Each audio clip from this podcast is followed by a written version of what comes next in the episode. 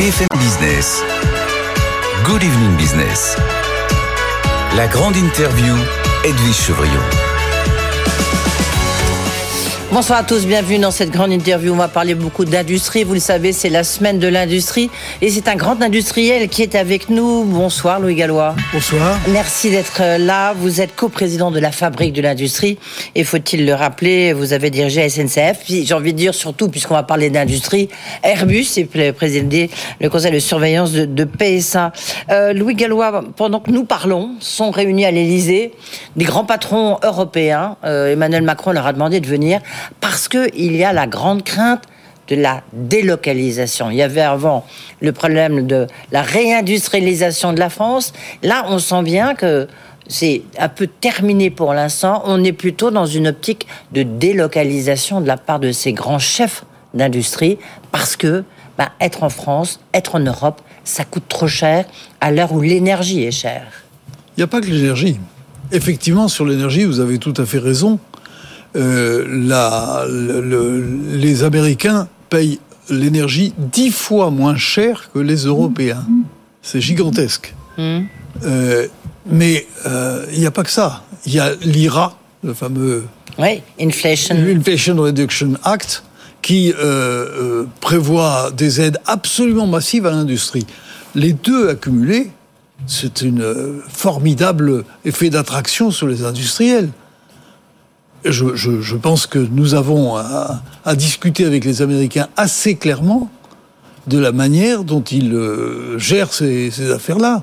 C'est pas possible. ils n'ont pas, ils ont pas envie de négocier avec nous. Ils ont plus de 300, ils ont mis sur la table euh, plus de 360 milliards de dollars. Oui. Euh, il dit, enfin, on verra, on verra combien ils est, étalé. Alors, Nous sommes bien d'accord. Hein. Mais, mais, mais en tous les cas, ça marche. Je sais pas si vous avez lu cet entretien du patron de Dassault, Eric Trappier, le président de lui-même aussi, où il a dit ce week-end, bah oui, moi je connais euh, plusieurs industriels qui me disent, je le cite, hein, qu'ils regrettent leur investissement fait il y a six mois en France, en Europe le risque de délocalisation existe, mais euh, il est accru par euh, ces deux éléments, le prix de l'énergie et le plan IRA.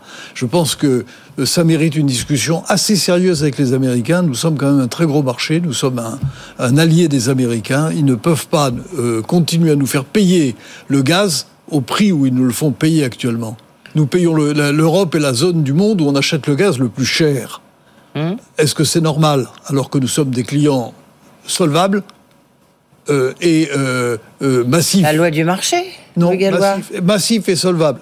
Il se trouve que nous le payons le plus cher parce que certains pays, suivez mon regard, étaient totalement dépendants du gaz russe et qu'il a fallu qu'en quelques mois, ils se, il se, se, retournent vers d'autres fournisseurs qui en ont profité. Oui, oui, mais enfin, c'est pas la faute à Joe Biden et aux États-Unis, hein, c'est la faute à l'Europe et à l'Allemagne et à nous. Mais l'Europe a des marges de négociation c'est le premier marché mondial. Il y a des marges de négociation. Nous avons euh, un certain nombre d'atouts qu'il faut faire jouer dans cette affaire-là. On ne peut pas rester dans, cette situation. Que faisons-nous?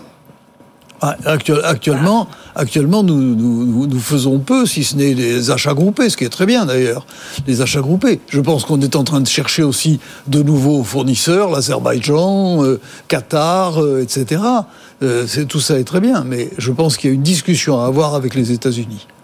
Donc, un, pour résumer ce que vous nous dites, effectivement, vous rencontrez, puisque vous êtes co-président de la Fabrique de l'industrie, des industriels qui vous disent Je regrette d'avoir investi en France ou en Europe. Et nous regardons, un peu comme Safran, hein, je veux dire, nous regardons. moi, personnellement, je n'en ai pas rencontré, mais je pense que. Mais vous les comprenez C'est tout à fait, tout à fait possible, tout à fait possible eh bien, il faut d'abord euh, demander à ces industriels un peu de patience. Et deuxièmement, il faut être capable de plafonner le prix du gaz euh, en, Europe, parce que c'est ça qui est clé. C'est le prix du gaz qui est clé. Puisque vous savez que le prix de l'électricité est indexé sur le prix du gaz. Mais bien sûr. De manière d'ailleurs euh, tout à fait excessif. oui, mais personne ne veut bouger. Alors, il y a un sommet très pas, euh, un conseil très important là, jeudi, vendredi. Euh. Je pense que l'Espagne et le Portugal ont trouvé des solutions. Ils ont déconnecté le prix de l'électricité du prix du gaz. Je pense que ce devra, cela devrait nous inspirer. Ça ne résoudra pas la totalité de notre problème. Ça devait nous inspirer, c'est ce que dit Bruno Le Maire. Mais si ça va se passer, il nous disait ça il y a, il y a, trois semaines, il y a un mois. Écoutez, Laissez-lui le temps d'agir. Ah non, l'Europe a fermé je souhaite qu'il agisse. Oui, mais... je, souhaite qu'il agisse. Ça ne résoudra pas la totalité du problème parce que euh, l'insuffisance de la production française actuellement d'électricité est également un facteur important de, hausse du prix de l'électricité parce que nous sommes obligés d'importer de l'électricité très chère, essentiellement d'Allemagne et de Belgique. Mmh, est-ce que ça remet en cause euh, la réindustrialisation de la France que vous avez appelé de vos voeux, qu'a appelé de ses voeux Bruno Le Maire et le président Macron, etc., etc. Euh, il n'y a pas d'industrie sans énergie. Ah, il faut que euh, donc il faut que l'énergie soit à un prix qui permette à l'industrie de vivre et d'être compétitive. Effectivement, il y a une question. À, très court terme, il y a une question pour les, petites et moyennes entreprises qui voient leur facture d'énergie multipliée par 4 d'une année sur l'autre. Et à moyen terme, il y a un risque de délocalisation. Donc effectivement, l'effort de réindustrialisation qui a été entrepris en France hein, notamment, qui a fait que depuis dix ans, il y a un mouvement qui se crée. Il ne faut pas que ça s'arrête. Il ne faut pas que ça s'arrête. Là, il y a un coup d'arrêt. Il y a, il y a un coup d'arrêt. Euh, on est euh, comme le dit d'ailleurs euh, Trappier dans son interview, euh, les carnets de commandes sont pas trop mauvais actuellement. Il euh, ne faut pas non plus tomber tout de suite dans la catastrophe. Mais je pense qu'il y a des décisions urgentes à prendre. Il y a des aides. Il faudra voir s'il faut les augmenter il faudra voir. Moi, je ne, je, je ne crie pas aide, aide, aide, parce que je sais euh, ce que, ce, ce, quelle est la situation des finances publiques. Oui, mais alors, deux questions, vous aviez vu comme. Mais, mais, mais je pense qu'il y a cette question de la déconnexion du prix du gaz et de, et de l'électricité, et il y a le plafonnement du prix du gaz. Je, je rappelle que tout le Les Allemands n'en veulent pas. mais, mais, justement. Eh ben, Là, on fait quoi Écoutez, il Ou que fait-on, pardon je, je, pense que les Allemands n'ont pas, sont pas les seuls à pouvoir s'exprimer. Euh, est-ce qu'il y a, est-ce qu'ils ont la majorité euh, en Europe? J'en suis pas sûr. il n'y a pas que, hein, il y, en a d'autres. Euh, je ne sais pas si vous avez entendu Bruno Le Maire, le, ministre de l'économie et des finances. D'abord, ça y est, il y a un nouveau plan qui est plus ciblé et il a soutenu, il a dit cette phrase nous ne laisserons tomber aucune entreprise, aucune PME. Il faut savoir écouter, décider, corriger. Vous le croyez? Je, je le crois je fais profession, de le croire. D'accord. Est-ce que c'est possible Je pense qu'il faudra le prendre au mot, et c'est très bien qu'il ait dit ça. Ça veut dire que les 10 milliards d'aides ne sont pas un plafond, que ça peut, ça peut, euh, on peut déborder. Je ne sais pas si on aura besoin de déborder, je l'espère que non. Euh, mais on peut déborder. Mais en même temps, je connais les contraintes des finances publiques. Hein. Oui, vous avez vu du reste le, FMI là qui dit quoi qu'il en coûte, c'était formidable, on a soutenu la France, etc. Mais maintenant là, il faut arrêter le quoi qu'il en coûte. On est un peu dans le quoi qu'il en coûte. Il a raison le FMI on n'est pas dans le quoi qu'il en coûte sur l'énergie, parce que 10 euh, milliards, c'est pas, c'est, pas le, auquel il faut ajouter la baisse de la, de, la fiscalité sur l'électricité, ce qui fait 16 milliards. On n'est quand même pas sur le quoi qu'il en coûte. Mais euh, je, je, crois qu'il va falloir se poser la question des aides, euh, notamment pour les PME. Je pense que Bruno Le Maire a raison. Je ne pense pas que ce soit un coût insupportable pour les finances publiques. Et lorsqu'il dit il faut que les entreprises françaises, parce qu'on dit beaucoup, les Allemands, nous on a mis 100 milliards, mais les Allemands ils ont mis 200 milliards. Alors il a un peu euh, décortiqué les 200 milliards en disant il y a quand même une partie qui est pour, qui est pour sauver une hyper. Euh, donc euh, non. Mais il dit il faut que les entreprises françaises soient aussi bien protégées que les entreprises allemandes. Et du reste, même niveau d'aide.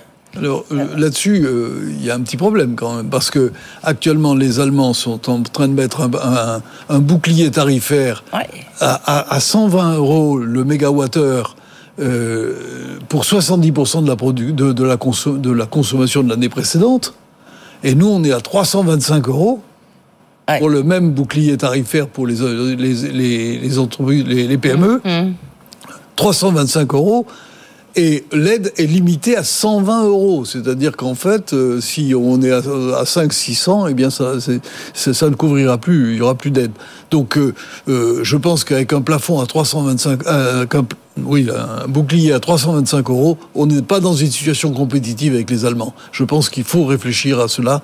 ce, ce, plafond de 325 euros est trop élevé. Oui, oui. donc on n'est on n'est pas du tout au niveau allemand. Ben, vous, comparez 130 euros et à, 325. Ça, c'est pour les entreprises. Mais qu'est-ce qu'on peut faire justement? Parce qu'on sait que, en plus, au niveau européen, il y a ce plan euh, Repower euh, euh, EU, enfin, au niveau européen. Est-ce que c'est. Enfin, on a l'impression que, de toute manière, c'est des gens qui marchent pas du tout ensemble dans la même direction. Comment est-ce que c'est possible? Bah, Écoutez, on, le sait depuis longtemps. Oui. L'Europe de l'énergie n'existe pas. Oui chacun est en train de tirer la couverture de son côté. Eh bien, je pense qu'il faut que la France en tire les conclusions. On ne peut pas être plus européen que la, totalité des pays européens. On ne va pas se sacrifier pour l'Europe. Je pense que, notamment sur la déconnexion gaz-électricité, il faut le faire. Ah, il faut y aller, même si on ne va pas. Enfin, une phrase quand même très forte, Louis Gallois, surtout venant de vous qui avez dirigé Airbus, enfin grand groupe européen. Je, pense on ne peut pas. Je ne vois pas pourquoi ça a été autorisé pour l'Espagne et le Portugal et pourquoi ça ne serait pas pour la France. On ne va pas se sacrifier pour l'Europe. Je, ne pense pas que nous ayons à nous sacrifier pour, pour, pour une politique européenne que d'autres ne suivent pas. Vous parlez du, de ce fameux plan euh, Repower EU. Je m'excuse pour les téléspectateurs de cet acronyme, mais le mot nucléaire n'y apparaît nulle part. C'est un plan qui est entièrement sur les énergies renouvelables, ce qui est très bien, mais y a, le mot nucléaire n'y apparaît pas. Pourquoi? Parce que les Allemands s'y sont opposés. Hmm. Et on l'a vu, euh, on, l'a vu dans la taxonomie. Chaque fois, euh, la Commission ne n'emploie pas le mot nucléaire ou a une réticence extraordinaire à l'employer parce que euh, il y a les oppositions allemandes. Mais oui, on, va rappeler quand même. Cette situation ne peut pas durer. Ça ne peut pas durer, mais j'ai envie de dire, c'est pas la première fois que vous venez sur ce plateau, Louis Gallois. Euh, qu'est-ce que, vous, à la limite, vous, vous dites, il faut je sais pas, momentanément, il faut suspendre notre participation à l'Europe. Ah non. Bah, si vous nous dites, il ne faut pas se sacrifier pour l'Europe. Ah, euh, mais écoutez, personne n'a envie de se sacrifier pour l'Europe. Vous croyez que les Allemands se sacrifient pour l'Europe Personne ne sacrifie pour l'Europe. La France doit avoir sa politique. D'ailleurs, je, pense que euh, le président Macron, euh, Bruno Le Maire sont entièrement d'accord avec cela. Mm. Mais il faut que ça se traduise en, en acte, même si ça ne fait pas plaisir à tout le monde je pense qu'on ne peut pas éviter à un moment ou un autre d'affronter euh, les Allemands qui ne nous font pas particulièrement de cadeaux. Non, ça, moi quand je, veux dire, et du reste, euh, bah, ce soir, les, deux ministres euh, allemands et français se, se, retrouvaient à Bercy, je crois. C'est très, bien qu'ils se retrouvent. Moi, je pense qu'il faut beaucoup parler avec les Allemands. Parce qu'il faut voir que si on peut. Mais maintenant, ça suffit. il faut taper du poing sur la table, c'est ce que vous dites. Mais je pense qu'il faut à un moment ou un autre euh, s'exprimer fortement. J'ai l'impression d'ailleurs que le président Macron le fait, puisque euh, les entrevues, les entrevues entre M. Scholz et M. Oui, Macron. sont un peu sportives. Sont, plutôt sportives. Oui, mais de la part de, du, chancelier Scholz, hein, du reste. Écoutez, il faut donner un peu de temps au temps. Hein. On va rappeler quand même que vous êtes président du Conseil d'orientation du patrimoine nucléaire et du climat. Vous êtes très engagé sur le nucléaire. Vous avez plusieurs fois situé, signé des, des tribunes. Deux questions justement là-dessus. D'abord, comment, c'est la semaine de l'industrie, vous êtes l'industriel par excellence, Louis Gallois, comment vous expliquez ce, cette débordade, ce naufrage d'EDF C'est pas un naufrage.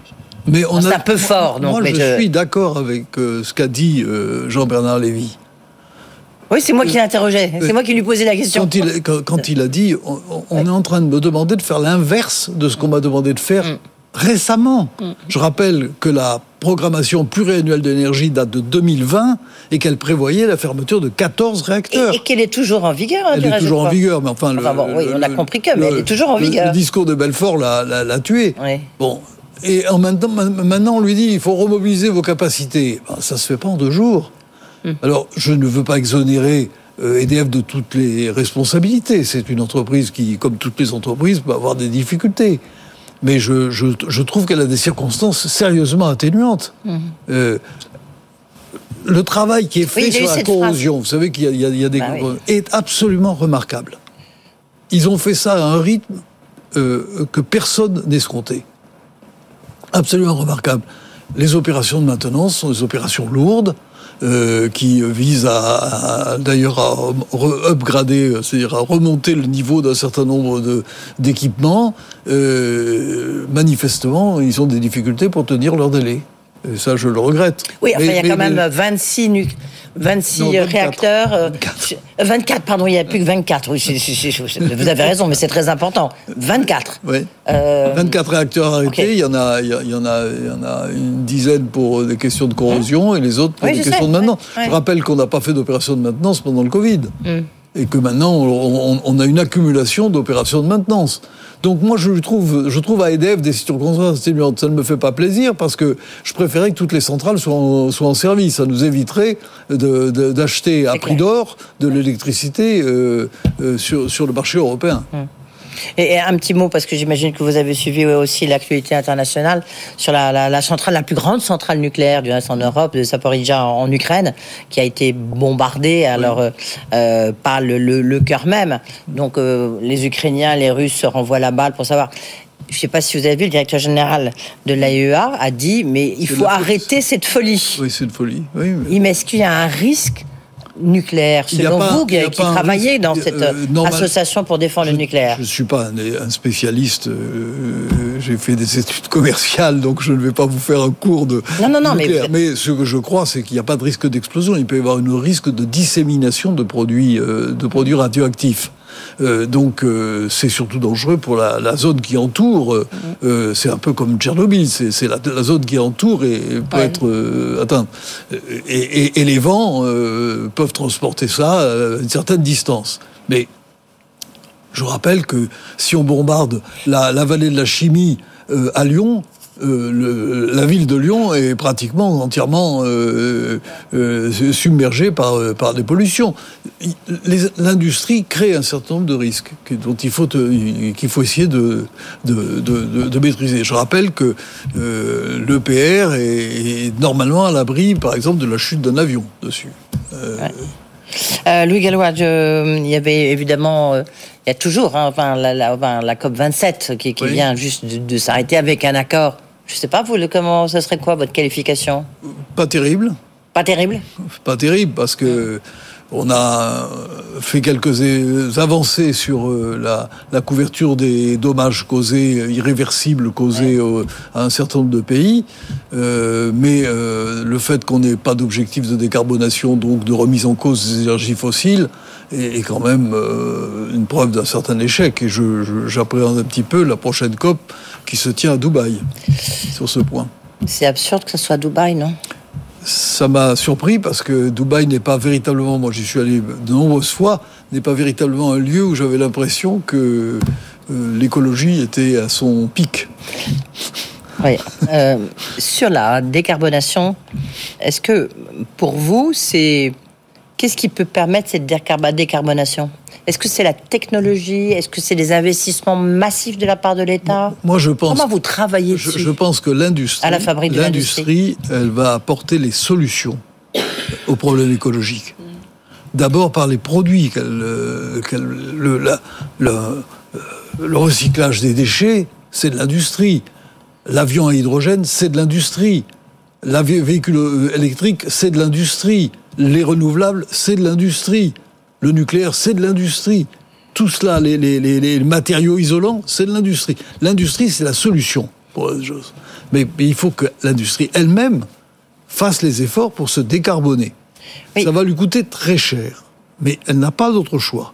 Ça va lui coûter très cher, et il faut se poser la question du financement de ces. Euh, de, et c'est l'État qui doit payer, comme le disait sur ce plateau euh, il y a quelques instants Jean Pisani-Ferry Je ne sais pas si l'État pourra payer, il opérera probablement une partie, mais il ne pourra pas payer la totalité. Ça va se traduire par des hausses de prix. Et il faut que l'industrie puisse rester compétitive.